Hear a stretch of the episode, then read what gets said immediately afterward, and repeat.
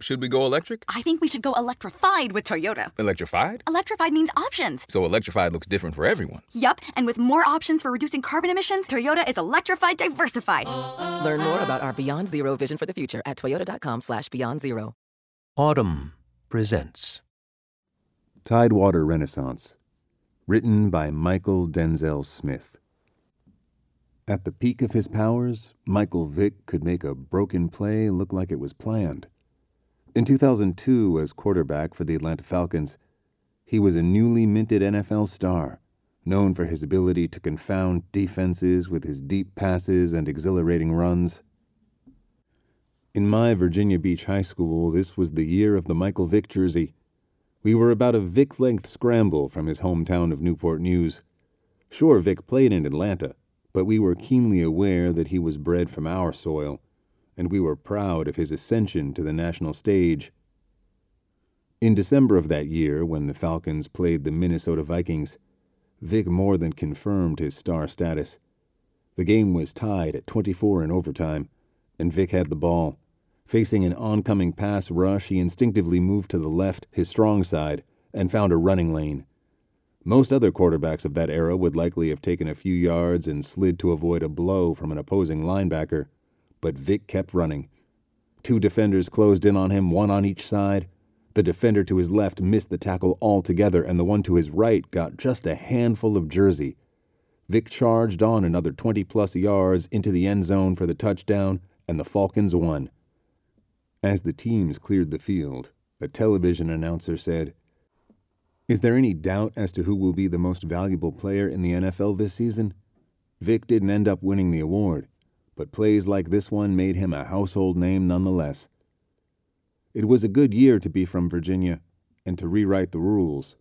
Missy Misdemeanor Elliott, born and raised in the shipping town of Portsmouth, had us all convinced she must be saying something on the gibberish sounding chorus to her hit single Work It, if only we could decipher it. In reality, what we heard was a studio mistake that played her preceding vocals Is it worth it? Let me work it. I put my thang down, flip it, and reverse it, backwards. Te server dina til pif nwad not yum tip. But Missy liked the way it sounded. The string of nonsensical words perfectly complements the frenetic energy of the robots and lasers meets 80s hip hop beat. Work It, which was co produced by Missy's musical partner Timbaland from Virginia Beach, became her highest Billboard charting single, peaking at number two and helped her fourth album, Under Construction, achieve double platinum status. Songs by artists and producers from the Tidewater region were all over the charts. The Neptunes, the production duo of Pharrell Williams and Chad Hugo, both raised in Virginia Beach, made hit tracks across multiple genres for the likes of Busta Rhymes, NSYNC, Beenie Man, LL Cool J, and Clipse. a pair of brothers, Pusha T and Malice, who were also from Virginia Beach. In 2002, the Neptunes had their first number one single with Nelly's Hot in Here, a percussion heavy dance number with a go go inspired beat. For Justin Timberlake's solo debut, Justified, released in November 2002, the singer enlisted the Neptunes and Timbaland to shape his emergent sound, a mix of pop, dance, hip hop, and soul. You would be forgiven for not realizing just how influential Virginia was 20 years ago. The cultural innovators from Atlanta and New Orleans, who bubbled up around the same time, were consuming a lot of oxygen. In retrospect, though, Vick, Missy, Timbaland, and the Neptunes, not to mention Allen Iverson, born and raised in Hampton, and perhaps the most popular and polarizing NBA player of that era, amounted to a boldly creative wave. Iverson, both beloved and criticized for his swagger and streetball inspired play, embodied this spirit. It was also the year of his infamous misunderstood practice rant.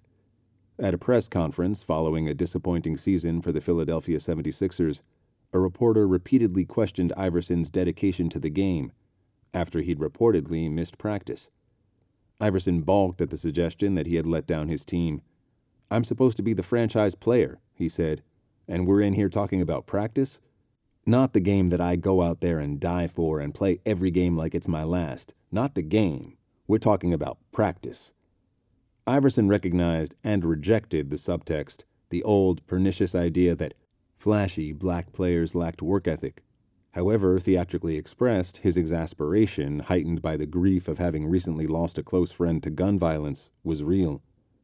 What was it about the Tidewater area that produced so many audacious cultural figures? I can't help thinking that restlessness thrives when your career options seem limited to joining the military. The naval base in Norfolk was a big employer. Getting a military adjacent job, plenty of those in Hampton Roads, or selling crack. As Clipse memorably put it on Virginia, their dark 2002 ode to the state, the Commonwealth is a place where ain't shit to do but cook. Clipse rapped candidly, unapologetically, and relentlessly about the crack trade. It may have also helped that these rappers and athletes didn't have much of a local cultural legacy to draw on, which in turn meant not having much of a legacy to be beholden to. The area could feel like a cultural hinterland. We got everything so late, Missy told the writer Rachel Kaadzi Ghansah in 2017, that it also allowed us to be different because we didn't hear. They had to become architects. To be young, black, and creative in Virginia at the turn of the millennium certainly was not a recipe for any type of success one could predict. After 1989, the message was clear. Virginia's primary way of interacting with young black people was through neglect or hostility. That year, the Virginia Beach Police overreacted to Greek Fest, an annual Labor Day weekend gathering of black college students, many of them members of black fraternities and sororities, and the festival turned into two days of rioting. Cops on horses swung batons as festival goers shouted, Fight the power. Police and civilians were injured, and some 100 businesses faced an estimated $1 million worth of damage. The tourism slogan that Virginia was for lovers rang hollow to some of its own inhabitants. An unexpected boost came in the form of Teddy Riley, the king of the New Jack Swing genre. In the early 90s, Riley moved down to Virginia Beach from his native New York City. He discovered the Neptunes at a high school talent show and later signed them to a deal. They ended up writing on and co producing some Riley led tracks.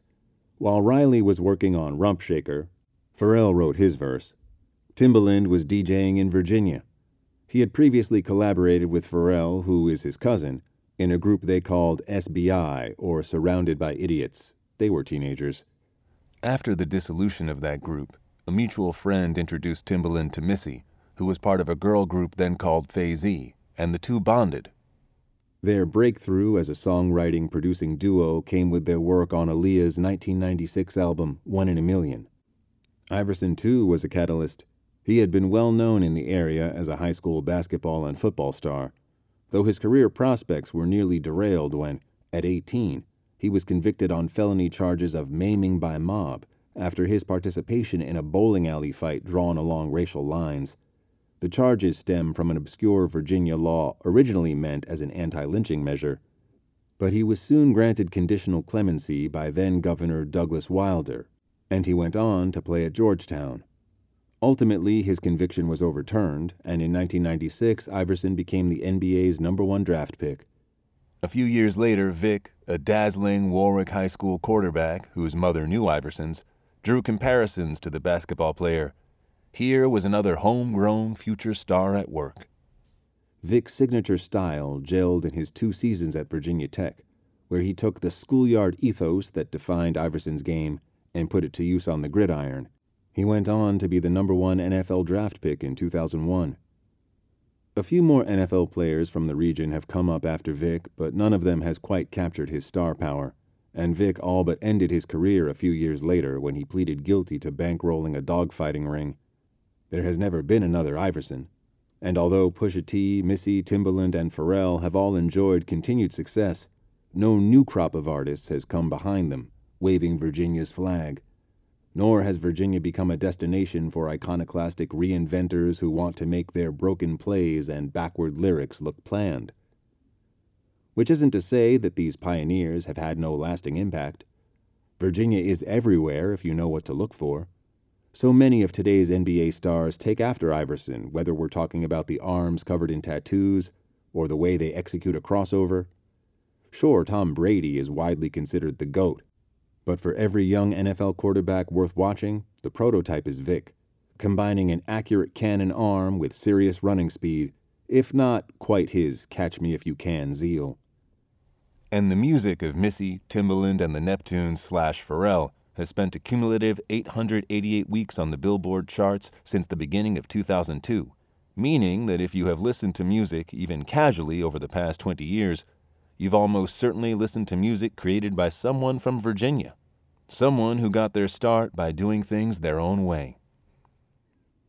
Nowadays, when Virginia makes headlines, it's because of things like the alt right uprising in Charlottesville, a governor's blackface scandal, fights over critical race theory in schools, or rules that make life harsher for transgender children. In 2019, Pharrell tried something different.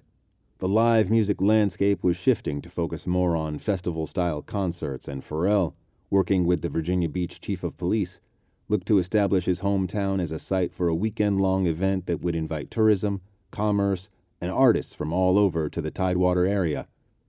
He called it Something in the Water, and it was a success.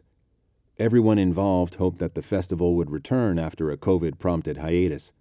But then in March 2021, a Virginia Beach police officer, allegedly responding to reports of gunshots, shot and killed Pharrell's 25 year old cousin, Donovan Lynch. Citing Virginia Beach's toxic energy, Pharrell moved the 2022 iteration of the festival up north to Washington, D.C. For now, 2002 exists as an anomaly, one that doesn't even have its own lore to accompany it because no one bothered to notice. I worry that I'm making too much of it myself, trying to read meaning into a set of lyrics played backwards.